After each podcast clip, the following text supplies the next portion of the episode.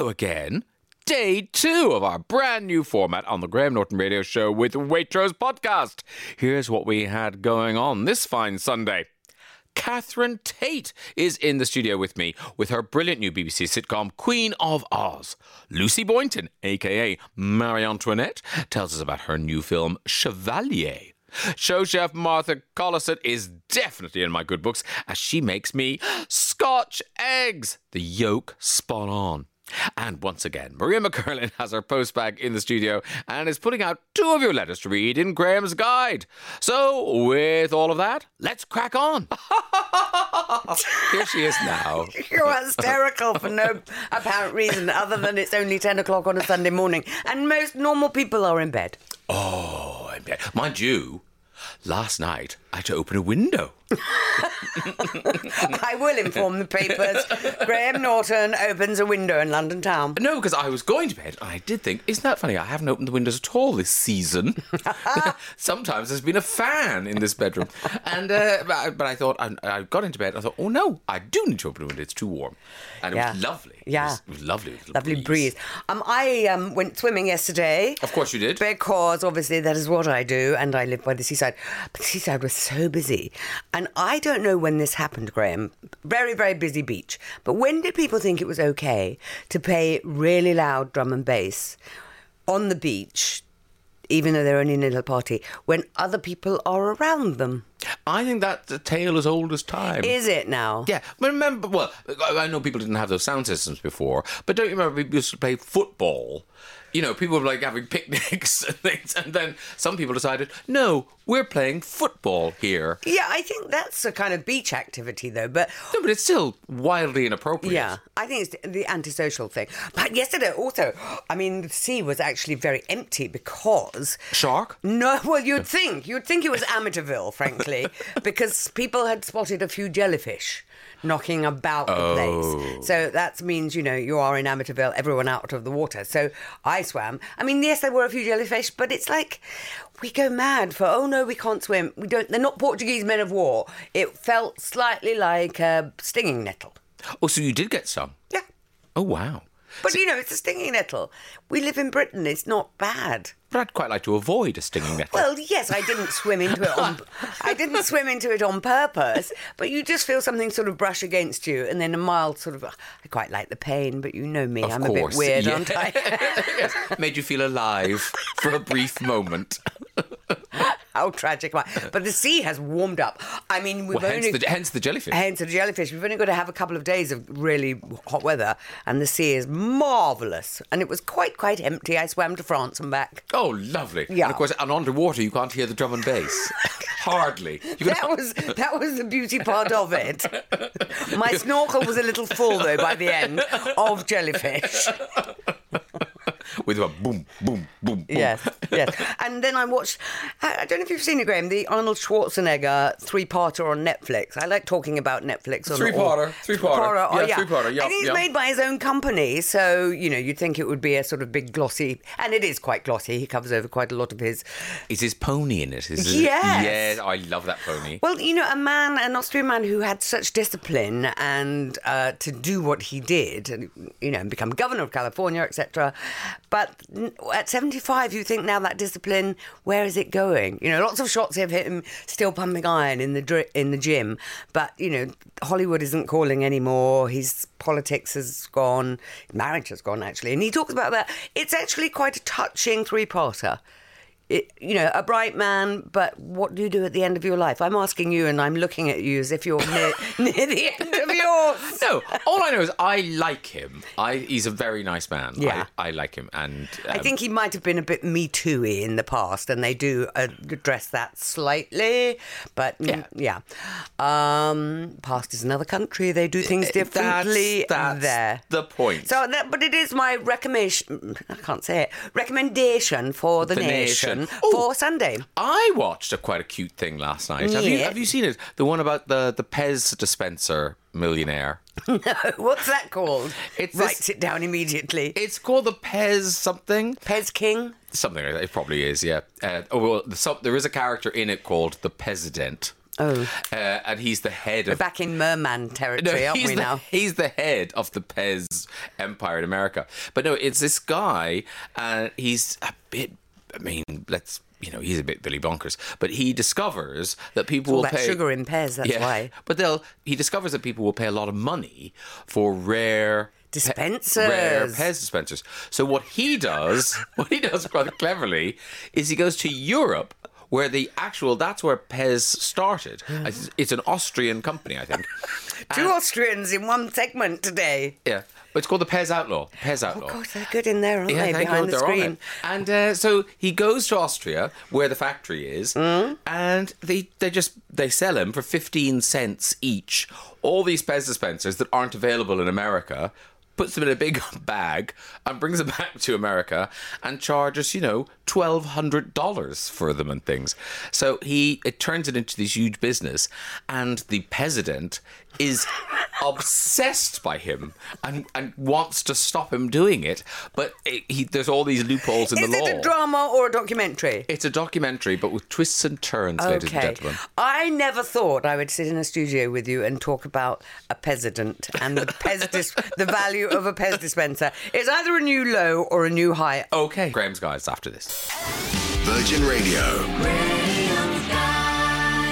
I'm going to read you quite a long problem so you can have a little bit of a rest. Oh, lovely, thank you. Here we are. Dear Graham and Maria, I care for my husband 24 7, and we've managed for many years with the input of various professionals.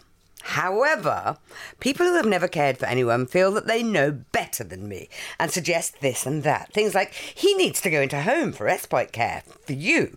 Why? He's not senile, he has an active mind, and we can make our own decisions. Another is, you should get out every day, which I sort of agree with, but sometimes I get really tired and just need to sit and chill. And when people want to set a certain day and time for coffee, that's all great, but it really depends on how he is that day. I feel as if I'm whinging if I try to explain that our life isn't like that. I do have carers in the morning to get him up every day, and we're buying a wheelchair accessible vehicle so we can go out for a couple of days. I'm on top of the situation, really. I've been given suggestions for holidays for wheelchair accessible lodges, but we need more than that. We also need a hospital bed, which we know will not be available. But I'm made to feel as if I'm being uncooperative. None of these people know what we go through every day, even our children. My daughter turns up, Would you like to go for a walk? No, I'm not dressed yet. Son asks, Do you do his personal care? Well, who else does it? I've always loved listening to you, to you both with your advice. I have a gardener, someone to come in and clean, so I only have to keep tidy. I can't go to any clubs, and there are so many locally, but until you're a carer, you don't know what happens. My life is on hold.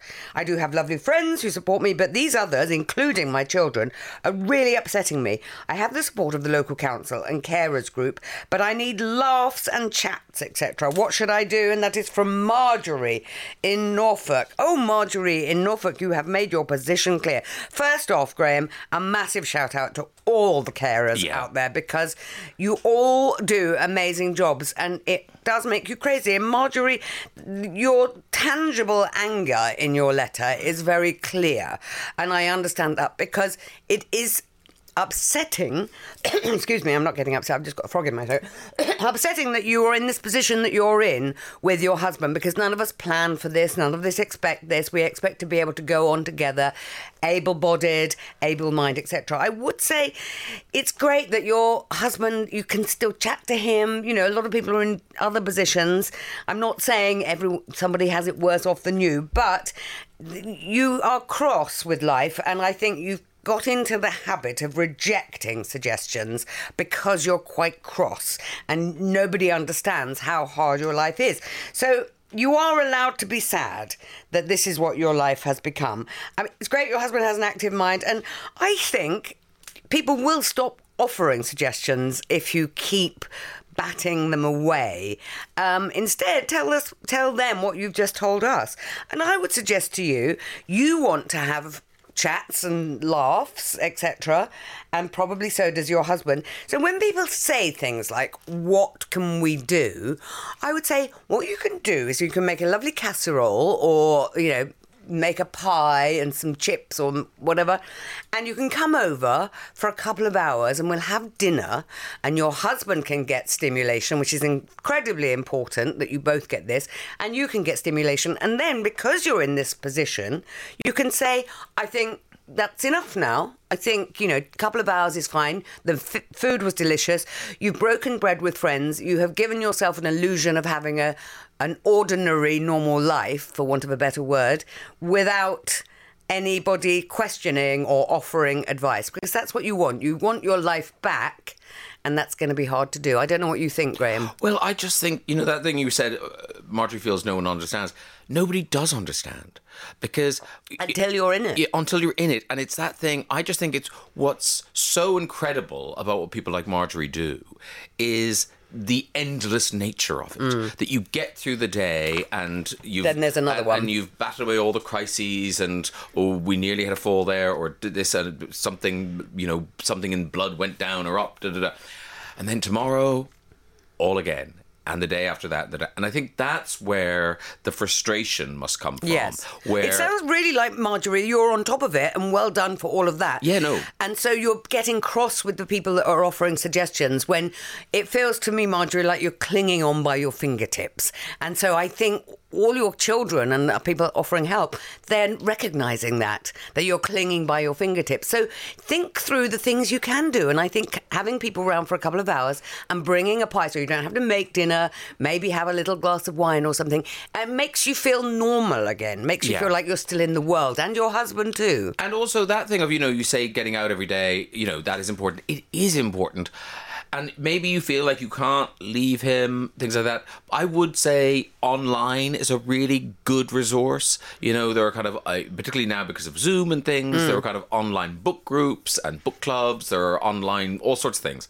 So that might be a way to to get Marjorie, without physically leaving the house, to get her out of the situation and to distract herself from because it this is all day every day. Yeah. So I think the trouble is it's very hard to switch your mind off this. You, you know, you when you say you care for your husband twenty four seven, it is twenty four seven. Because you've got to be aware if he needs you when he's asleep, Yeah, etc. and there's no, I, you know, I can't think of another job like that. I mean, I guess when you when you've got a baby, when you've got a, a newborn or something. So I, I Mm-hmm, The thing I- about a baby is at least you know that they will grow and they will Yes. need you less. Yeah. Whereas actually the situation that a lot of carers find themselves in, which is, is I think you're you're allowed to be sad and depressed, is the fact that this is not going to get better. yeah. So I think Graham is right online, but I also think you need chats, you need face to face stuff going on. You need to feel like you and your husband did 20 years ago. Yeah. Uh, and you can tell people that's enough now. Thank you very much. Come over at seven and leave by half eight or something like that. I mean, it's a huge issue. I'd love to hear from people who are, are on it, who are or have been in this situation. And my favorite respondents today will be getting a beautiful tub of number one coconut and lime ice cream. Tell me more, Graham. An indulgent and rich ice cream made with West Country cream, coconut, and a squeeze of lime. Lovely. Perfect for the day that's in it. Teresa in Torquay says, You're doing a wonderful job, Marjorie. Sometimes, as carers, we don't realise we need a break, but friends and family looking in are perhaps worried that you will burn out and become unwell. Maybe they're suggesting help for this reason. And that is the thing, Marjorie. None of these people are trying to annoy you. They are annoying you, but they're trying to be helpful. And I, I guess it's very hard to remember that as they're just getting on your last nerve. Uh, Jane is in Burnham. When I was being a carer, I eventually got help and support through the local authority. They really do understand, but have boundaries, which means there are no expe- expectations which are unmet. Although I lost my relative six months later, it made a difference in that short time. I'd also reiterate the importance of communication. People won't know how you feel unless you tell them. Vulnerability is a strength. That that is key right there. Vulnerability is strength. Uh, yes, don't be afraid to ask for help, Marjorie, because I, it sounds like you're making such a kind of virtue of I can do this, I can do this, I can do this, and actually maybe uh, just say I would like some help. Iggy in Northampton. Please do think about trying clubs as meeting people with a similar condition to your husband gives him a chance to socialise and befriend people he can relate to. And with other carers there, it really gives you the chance to connect with people that do understand and have real empathy with you and your situation. Some will be helpful, some not. But all of it from a point of knowledge, and your experience and knowledge will be welcomed to share too. Thank you, Iggy. Uh, Dawn and Yeovil, can she not ask for weekly temporary respite care for her husband so that she can have some valuable her time to do something, anything for herself that doesn't include caring for her husband? Maybe she could look into online courses, in person classes, joining pre existing groups, or just go for a wander around the shops. Anything to give her some much needed breathing space.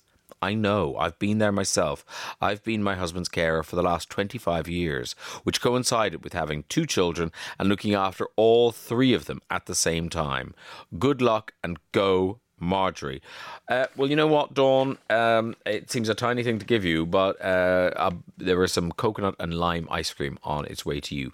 Thanks for all your advice to Marjorie. And Marjorie, if you're listening, um, good luck, stay strong. And I love that phrase vulnerability is a strength. So, you know, ask for help, and it's there. It is there if, if you need it. Graham's Guide. Right, problem number two, a little bit shorter. Okay. Um, dear Graham and Maria, I've been together with my partner for just shy of a decade. We live together, planning a family, and we're getting married in the next few years. I love her dearly. The only problem is, it's her 30th birthday soon, and I'm totally rubbish at presents. I've got it so wrong the past few years, and she's been very kind, but she does love her birthday, and her family always make a huge occasion out of it.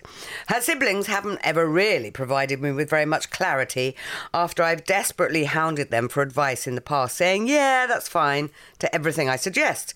She's a very caring person. She's a secondary school teacher, absolutely loved by her pupils, and she's big into her films and 80s music. I so want to get this right. Any advice would be greatly appreciated. That is from Johnny in Bicester. Now, Johnny in Bicester, you have been together for just shy of a decade. I'm guessing you know quite a lot about your partner that Graham doesn't, and I don't. I mean, Yeah, when buy you- her a secondary school. well, she likes them. it's it's you know we get how much you love her etc etc but look the thing is it's when you've been together for 10 years what are you going to do you know tiffany diamond all of that none of this cuts really anymore what does is some it's not about money it's about thoughtfulness and i'm guessing that there's not much of that coming from johnny Bicester. Well, he's bothered to write to us. Well, I know, Which does seem like clutching at straws. Uh, really? I mean, the situation must be quite go- dire. And he knows he's going to get a hard time on a Sunday with a letter like this, Well, no, so- I, I reserve this slot for people who are annoying. so no I just feel like she's thirty, so that's three decades. So you could do something. I don't know something about thirty or or eighty. What? What's, what's her favorite film? What's her favorite film? Then buy her a poster of that film or something. Yeah, or- now actually, I thought, but I don't think you can do this these days. I thought make a video of all the people in her class, um, but I don't think you can do that because of No, child yeah, protection or yeah, something. yeah. Okay, so I won't go on with No, that then. don't. I just wanted them to and say. Then, and then Johnny was in jail. Happy birthday. I think that's the best place for him, frankly. No, I'm joking, Johnny. But it would be nice if the children could do a painting, maybe, of Miss and the th- and write down on the painting. Wait, let me go finish the things they like about Miss. I don't know how he manifests this. Maybe one of her friends. I'm just seeing the expression on her face when she opens a gift and finds some scroll. Kind of go, She may. Oh, yeah, secondary school. Yeah, Yeah. she's a secondary school teacher. You could have them all framed. I IKEA do some lovely frames and pop, put them all around all your photos. buy her a holiday. Well, look, or mm, you know, dress up as and get an outfit for her as a, one of her favourite films Johnny, from the you know 80s. those terrible ideas you had? They're better than yeah, this. they're better than this. well, I don't know why somebody writes to us and say I've been with someone forever. Buy her a holiday. Buy her a holiday. Yeah, take her away for the weekend. Oh, more. A, two, a fortnight. She's 30. They're getting married soon. They can't afford it. We'll make this a pre honeymoon. A prunny moon. Stop it, Mr. President. Is that a new thing? A honeymoon. A honeymoon. What are you calling it? Prunny. A prunny. Oh, that sounds rude. It's a pre-honeymoon. Yeah, that just sounds a rude. honeymoon. Johnny, I'm sorry. Just, you know, get a, an imagination, be creative. Your family clearly, or her family, clearly have no idea where they just say, yeah, that's fine, to everything you suggest. If you want to do something special, ask her. Or buy her tickets to some 80s band that's still knocking around that isn't too. Kajagoogoo. Limahl. Yeah, buy her a Limahl wig. She'll love that, Johnny. It can't go wrong. And one for yourself too while you're about it, Johnny. Hooray, we finished that. I'm just going to screw that one up. I think we've done our best work. Another satisfied customer. I think. Look, she's. I- so if you're if you're thinking, oh, I'm good at presents. The headlines are, uh, she's a teacher and she's Loves big films. big into films and 80s music, and she's going out with Johnny from Bi- Bicester. Bicester. Bicester. Bicester. Oh, as in, as in Bicester Village. Out yeah, of yeah, Bicester, yeah. Bicester outlet. Bye, sister. Who are you? An American? Well, I'm from UK. Edinburgh. I got to London and I stayed here. You did. You Yeah. did. yeah, I, other people live other places. Wow, Maria's really cleaning house. She's out of here. Dev responses part two, and my favorite responder will be getting a tub of number one coconut and lime ice cream, courtesy of Waitrose. Thanks, Waitrose. Marty in Edwalton. I think you should buy her something she can love and keep. Is it a puppy? Uh, you, you can look up who was number one in the charts when she was born, buy the single, and then turn it into a memento like a clock. Okay. Then it can hang in pride of place and be a wonderful reminder. Okay, yes. Uh, having been married for 36 years, I always listen to my wife through the year and mentally note the things she sees in shops and says she loves. David, you're good. This is David from Newport. That way, I have a list of potential presents for birthdays and Christmas. I would take her to an 80s revival concert. And David knows. David is good at this. He makes notes when his wife says she likes things during the year. So, I, I, I mean, I, did I mention? I think I mentioned going to a concert. Yeah, experiential. That's, that's the way gifts are going. Felicity's in South Wales. Have you considered an outdoor cinema showing? Hmm, all right. She's 30. Taking to see a film. You're 30. They often show 80s classics. You could take a picnic, dress up, and book a hotel to make the night of it. Okay, you've cheered it up, Felicity, with the hotel. I think I'm still thinking I'm not. You know, I'm 30. Uh, find out a favorite film and book a private screening at a local cinema for her and some friends. Have some wine and food with it. Where does Johnny live? Bicester, Mm, maybe. Uh, that is a good idea, though. That's a good. That's a smart idea, um, and then you're involving other people as well. It's taking the pressure off. So good, good. Um, who will I give that ice cream to? I'm gonna. I'm gonna give the ice cream to Kay in Glasgow because that that that is actually a good idea. Yeah, go on. Uh, yeah, the ice cream go to Kay in Glasgow. The Graham Norton Radio Show with Waitrose. Food to feel good about. Virgin Radio. Oh, fireworks. That's Catherine Tate gossiping.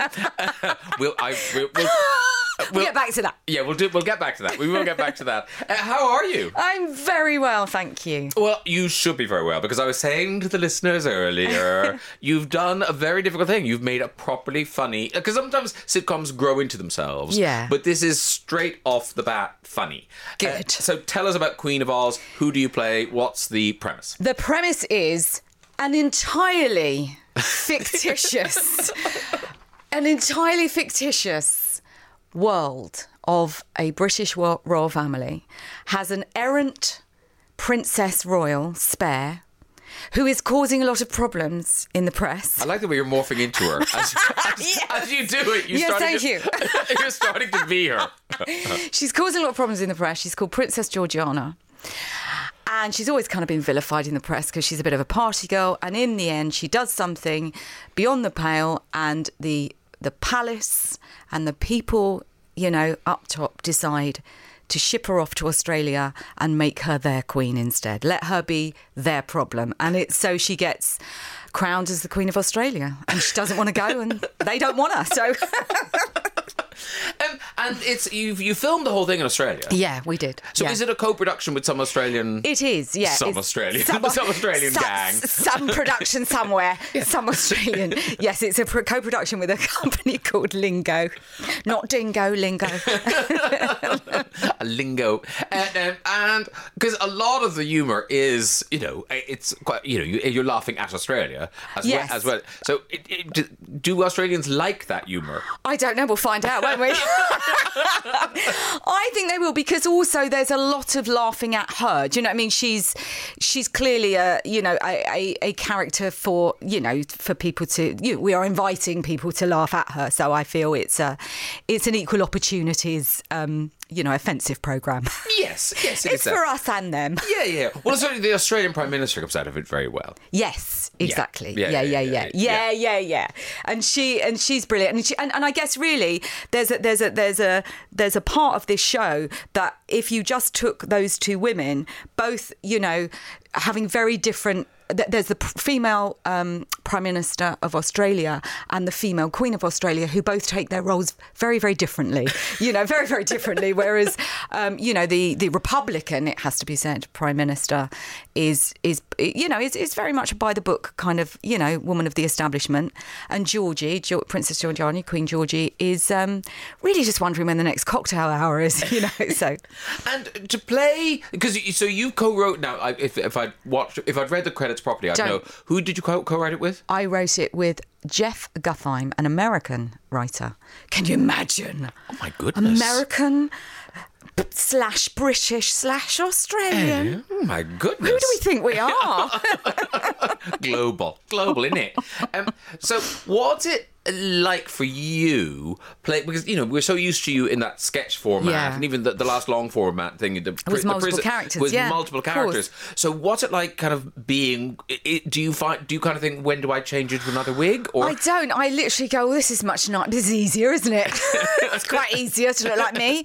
Um, but it's. Um, yeah, you're right. It is a it is a different thing. It's a long form um, format. You know, it's it's one character, single uh, you know, single camera, different different kind of thing.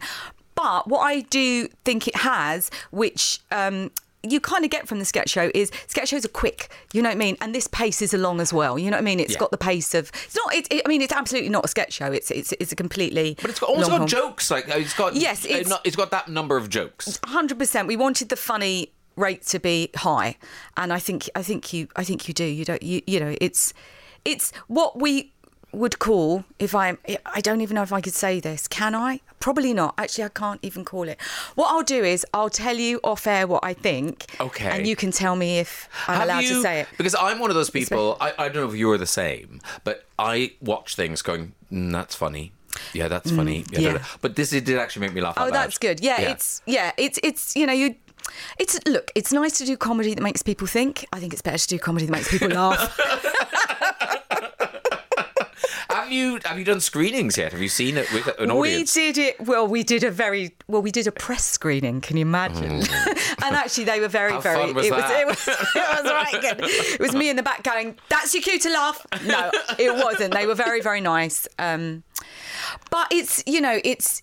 It, it is T- TV comedy is different, and it's not. It's you know, and because I'm very used to doing live stuff, which is what you get with the sketch show because we we record the sketch show in front of and and Nan and all stuff like that. We do it in front of a live studio audience. Obviously, you don't get any of that. You've just got to hope that the the audience at home are laughing. You know. But also things like in this, you've got scenes with lots of extras. Yes, you know, in, yes. in the first episode, this Yes, kind of big formal yes. thing. Uh, It there must be a bit of Catherine Tate that's thinking, well, smirk at least. At Come pre- on. yeah, at least Well, I- pretend you can't stop yourself laughing. Exactly. Well, I tend to before we start rolling, I tend to do a tight twenty, you know, and get people in the mood. where are you from? Where are you from? Australia. All right. Where are you from? Australia. Okay. Um, and so, tell me about the the genesis of this thing because it came. Was it pitched to you as a film idea? No, it wasn't a film idea. It was, but it was not my idea. It wasn't mine or. Uh, it wasn't mine or Jeff Gutheim's idea who wrote who wrote it with me. He, uh, no, sorry, not he. Uh, a producer from Canada emailed me about four years ago and said, oh, "I really like your work. I've got this idea that I think you'd be great for." Um, are you? Here's, here's here's a request. Are you ever in Toronto? if you're ever in Toronto, I'd love to. I'd love to meet you. Bizarrely, in about a month's time from re- receiving that email, I was going to Toronto. Ha! It was meant to be. No, really? That is yes, a bit- Swear to that- God. yeah.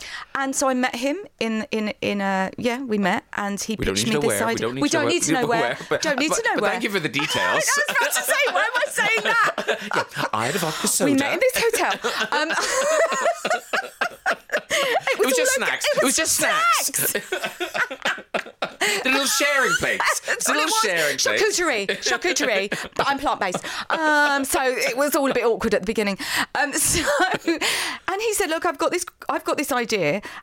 And he said it's about a member of the royal British royal family, fictitious, everyone, fictitious royal family, who gets shipped off to at the time Canada because he's Canadian. Ah, Of course. And I said, I think it's a really great idea because the way we were, the way I was hearing it in my head was sort of like a, a, a cross between um, The Crown and Veep. Do you know what I Yeah, mean? yeah, That's, yeah, that, yeah, that was the kind of thing in my head that it's got that fast-paced thing, but the setting is is is is, is something different. You know, it's, it's it's you know it goes against all the jokes. Anyway, cut a long story short, we pitched it to Canada, and all they said to us was, "We we take a long time to say yes." Four years down the line, I've still not heard. And in the meantime, Do you, do you think? Do you think we are going? should, should I get my visa renewed? and in the meantime, I said, "Do you know what? I reckon we might be better off making this Queen of Oz. And the, the title was great. And I said, and I absolutely knew I had a fan base in Australia because I'd just come back from touring. And previously to that, that that was in about 2019, I had no idea any, anyone in Australia knew me. You know, they love all the, the like the British comedians. It's crazy. I mean, they. And I'm yes. sure the Irish as well. They love you. And um, I, I, I had no idea. I would have thought of ideas to work in Australia years ago if I'd have known there'd have been a reason to go. And it was a very easy. It was then a very easy pitch, and BBC went, yeah. And was it an easy write, if you know, but did it kind of write itself? It or- did. I, I also love writing, and I love writing. Um, I, obviously, I love writing comedy, and it was just um, I knew we we knew we wanted to make it very fast and very kind of language based. Even though the premise is quite big it's it's quite easy and once you you get into it you're off and running. It's someone who's been it's, it's basically a fish out of water story. Yeah. you know it's it, and it's kind of almost like it's a romantic comedy with with the country. In that classic way the country doesn't like her when she arrives she doesn't like the country but at some point she's going to have to see its good side and there and and and the country there. Is, is there a journey? oh darling there's what we call an arc Where, uh, where's a pen? I would, yes it's it's like that it's like a C on its head And there's six in this initial uh, Yes. run. Uh, uh, uh, do you have ideas for more? always Yeah. love it yes Yeah. and it ends on a big old cliffhanger so Say what God, now? say what sorry serious arc serious cliffhanger Cliffhanger? Mr. and Mrs. Hanger and their son Cliff. Yes, please. I can't keep up. I'm talking to an actual writer. Uh, Queen of Oz. Queen of Oz. It kicks off next Friday night, BBC One. Uh, check it out. It, and also, what I was saying to you off air, it like it hooks you immediately. Oh, If- good. If you Yeah. don't find it funny immediately, who are you? Who are you? Who are you? You're dead inside. Putting that on the DVD cover. Do they do DVDs anymore? Probably not. No, no, I'll put it on don't. a T-shirt then. It's that we were talking about Eurovision. Eurovision had a whole section about trying to flog DVDs, and you could think, who's going to tell them? Who's going to tell them? Nobody buys DVDs. uh, but anyway, uh, Queen of Oz, Friday night, nine 30. BBC One. Uh, thank you so much for coming to see us. Thank you very much. Cheers, cheers, cheers. Uh, good luck with it all. Thank and you. I'm, I'm already looking forward to series Thank two. you, thank you. The Graham Norton Radio Show with Waitrose. Food to feel good about. Virgin Radio. Time to meet my second guest of the day. She stars as Marie Antoinette in Chevalier, a brand new film. It is, oh, it's in cinemas cinemas now. Mm-hmm. Oh, I was going to say it's coming up. No, it's in cinemas now. Uh, uh, uh, Quick plan, have some lunch and go. Uh, her name is Lucy Boynton. Hello. Hello. How are you? I'm very well. Thank you so much for having me. Uh, so this film, it's one of those weird things where sometimes extraordinary stories just fall through the cracks of history, and this is one of them. Uh, just talk to us in general about uh, Chevalier before we get on to Marie Antoinette. Right. Um, so Chevalier follows Joseph Bologne, who was the son of a slave owner and a slave, and whose father saw potential in him and made the very rare move to submit him to this very prestigious school where he started learning the violin and then grew to the light to the kind of accolade of being a contemporary slash superior potentially of Mozart's. Well, wasn't he used before Mozart in reality, wasn't he? Yes, Yeah. and I mean, yeah, and kind of, and Mozart has been influenced, we'll say, by him. Um, but he's a really incredible human being. He was excellent in anything, everything he pursued, and he was the kind of example figure for composing, fencing, violin, all of it. So it is such a loss that we've missed out on his story, and so this is the kind of first iteration of trying to educate ourselves on him because there's so much, so much more. And he arrived sort of at the end of Empire, just kind of leading into the, the. Yeah. Rev- French Revolution. It- it- did he get lost in the revolution? Like, where? How did he go missing in terms of history? not so much an accident as deliberate. Napoleon reinstated slavery. Joseph Bologne is a black man, and so loads of his, if the majority of his work was erased, um, was burned, um, and so this is a kind of reclaiming of that and trying to re uh, familiarize ourselves with that story. And I suppose a lot of the characters, like him, aren't so known. You know, there's not Mm. much about them. You presumably had the bulk of homework to do because, Oh, yeah. oh, there's a lot about Marie Antoinette. There is. There's a great wealth of information on her. and are you one of those people? Oh, it's all in the script, or do you do you go deep diving? You kind of do both. You go deep diving because there's so much to read about her. And so, I mean, there's so we have such a strong preconceived idea about her, you know, based mostly on this quote that she actually didn't say that was actually coined by someone 4 years prior to her being born. Um so I was trying to throw away all the preconceived ideas I had about her and start from scratch. And also because this film is such a specific iteration of her. Initially, I, I wanted to undo the idea of her being a villain in history. Unfortunately, this film is her at her most villainous, in fact. and yeah, it's kind of, she's pretty horrifying in this Well, she film. starts off as a goodie. She does. She starts off in the kind of. I mean, we forget how young she was when she became queen. She was 14 when she entered the French court. I like the way we forget. I never knew. Neither did I, actually. one forgets. No, one didn't know.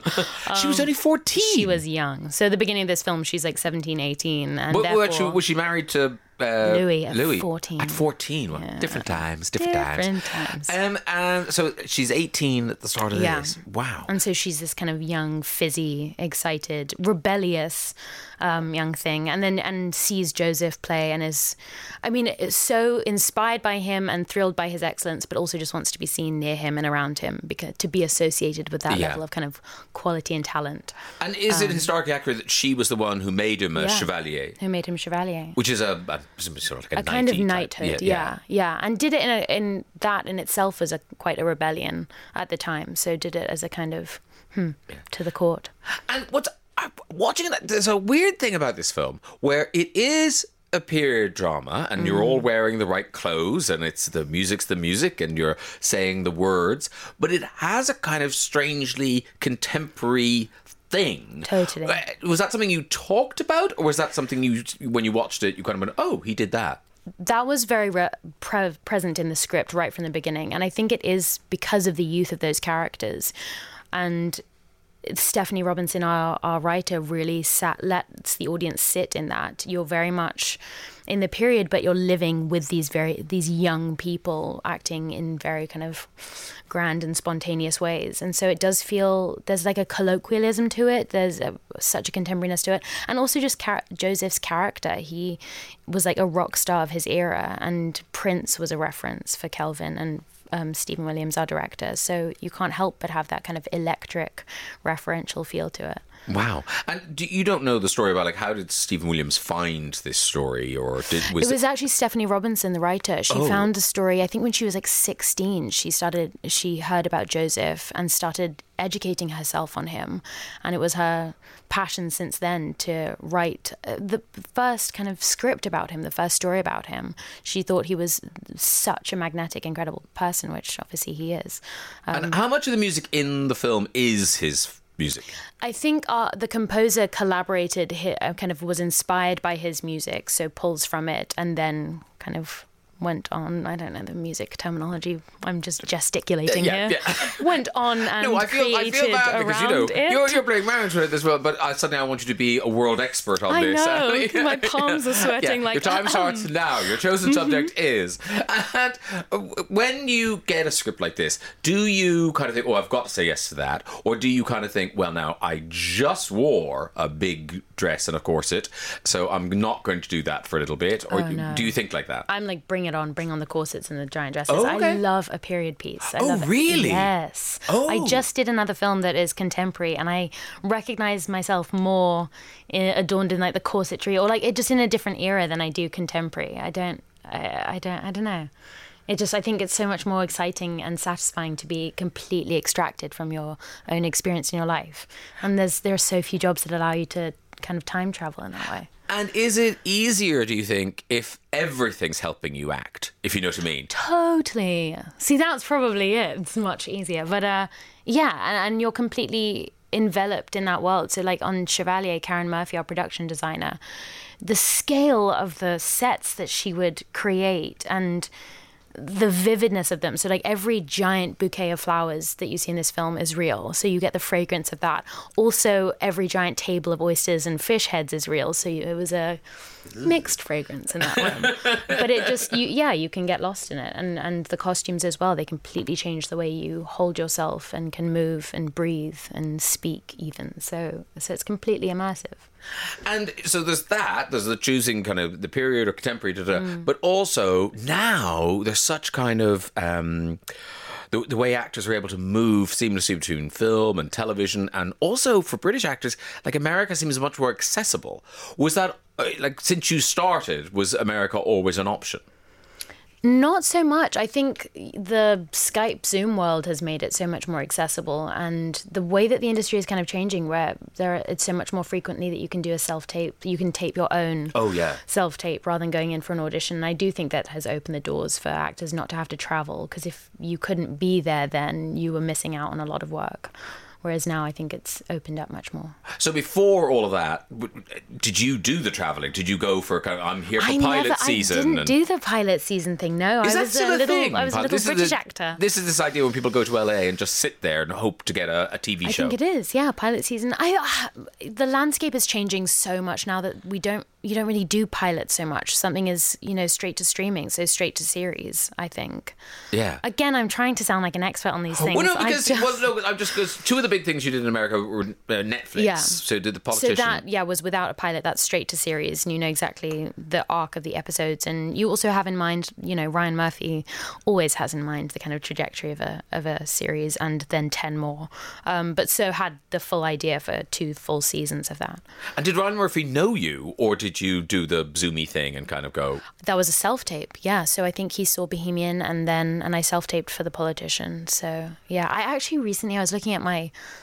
um, self tapes for things, and just I auditioned for Marie Antoinette in like a tracksuit top, which is so I don't know s- stupid question mark slash. But then, what The- would you wear? It's so I, I mean, it would look it would look ridiculous if you tried to kind of you know. well, this is the thing. And actually, the first time I met Stephen Williams, our director, on this, I was filming for Why Didn't They Ask Evans, this Hugh Laurie adaptation of an Agatha Christie. And I had to do it straight after work. And we get we kept pushing later and later. So I was like, fine, I'll just do it in my trailer after work. Finally got to 10 minutes before this meeting. And we wrapped. I raced back to my trailer five minutes before the meeting. And I realize I am stitched into my costume from head to toe. My hat is pinned to my hair. My costume, my buttons are sewn shut. And so, and I'd prepared all of these, you know, points of conversation with Stephen. I really wanted this role. This the conversation around this film is fascinating. And he enters the meeting, and I'm in, sat there in a 1930s trilby um, with all of this adornment, and it's not far enough of a costume that it's clearly a costume and it's extravagant. It just looks like I'm a really odd enthusiast. Wow. So- yeah, she's really picked a look. Yeah, she's really going for something here.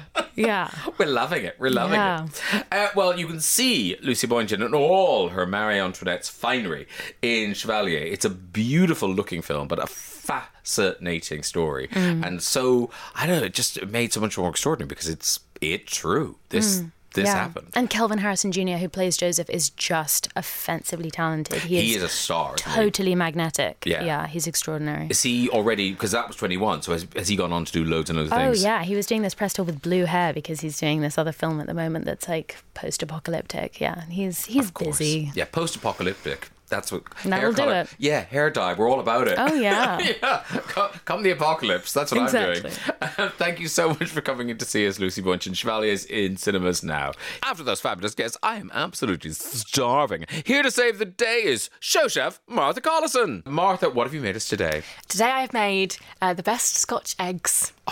How many years have I been waiting for you to make a Scotch egg? uh, so the best Scotch eggs. How many recipes are there for Scotch eggs? There's a lot of variations. It's more on the flavour variations that I think make up the, the best of the worst Scotch egg. But Scotch eggs are one of those things that they vary so incredibly from the ones you can buy in a corner shop. Yes. that are like a hard boiled egg with a slightly grey outside and Well, even in the supermarket, there's the there's the ones that on the on the deli counter, and then there's the ones in a thing. yeah, there's a spectrum of Now- Scotch egging. Do you remember when uh, pubs started to reopen after lockdowns? and, Like what constituted a meal?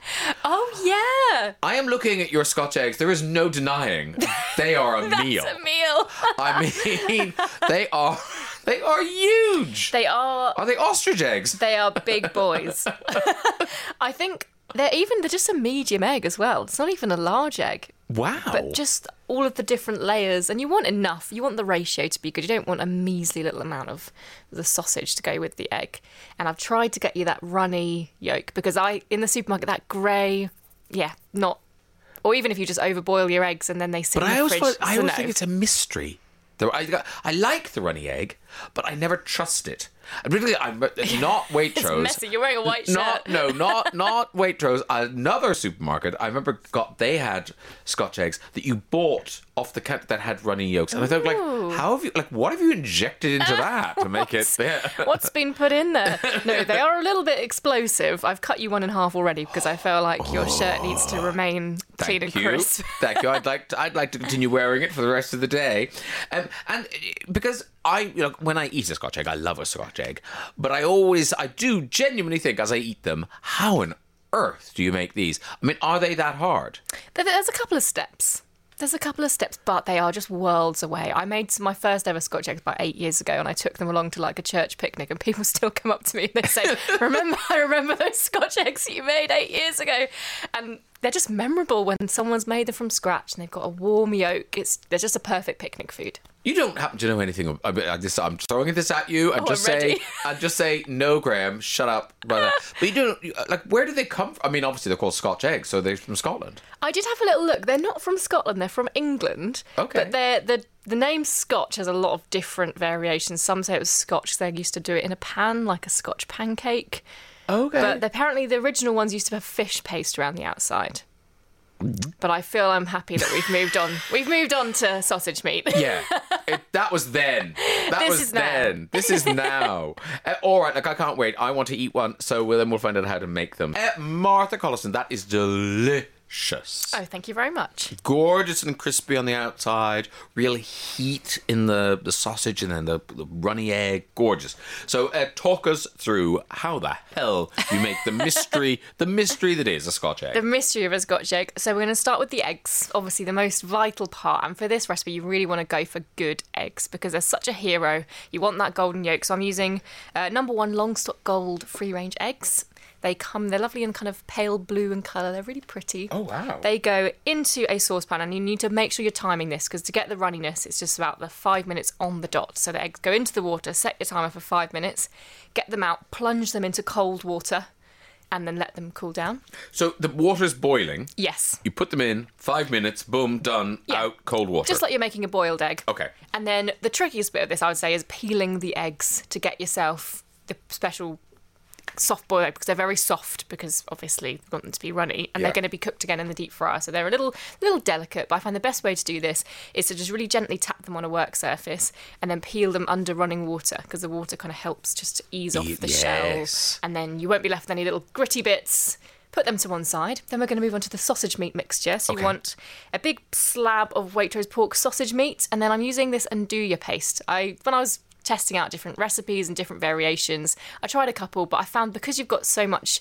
richness from the yolk and the deep fried crispy coating, you kind of need something that cuts through that. So spice is perfect for that kind of thing. So 'nduja is like a spicy Calabrian sausage paste. So a bit of that goes in with the sausage meat, some fresh herbs, a bit of mustard, black pepper, a bit of salt.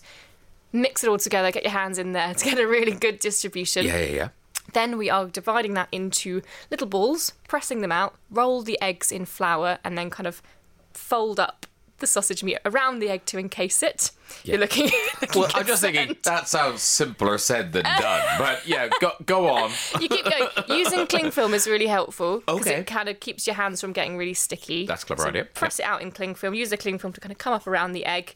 Then once you've got six little balls covered in sausage meat, we are going to breadcrumb them. So this is the most faffy part because you've got three bowls: one with flour, one with egg, one with breadcrumbs. Okay.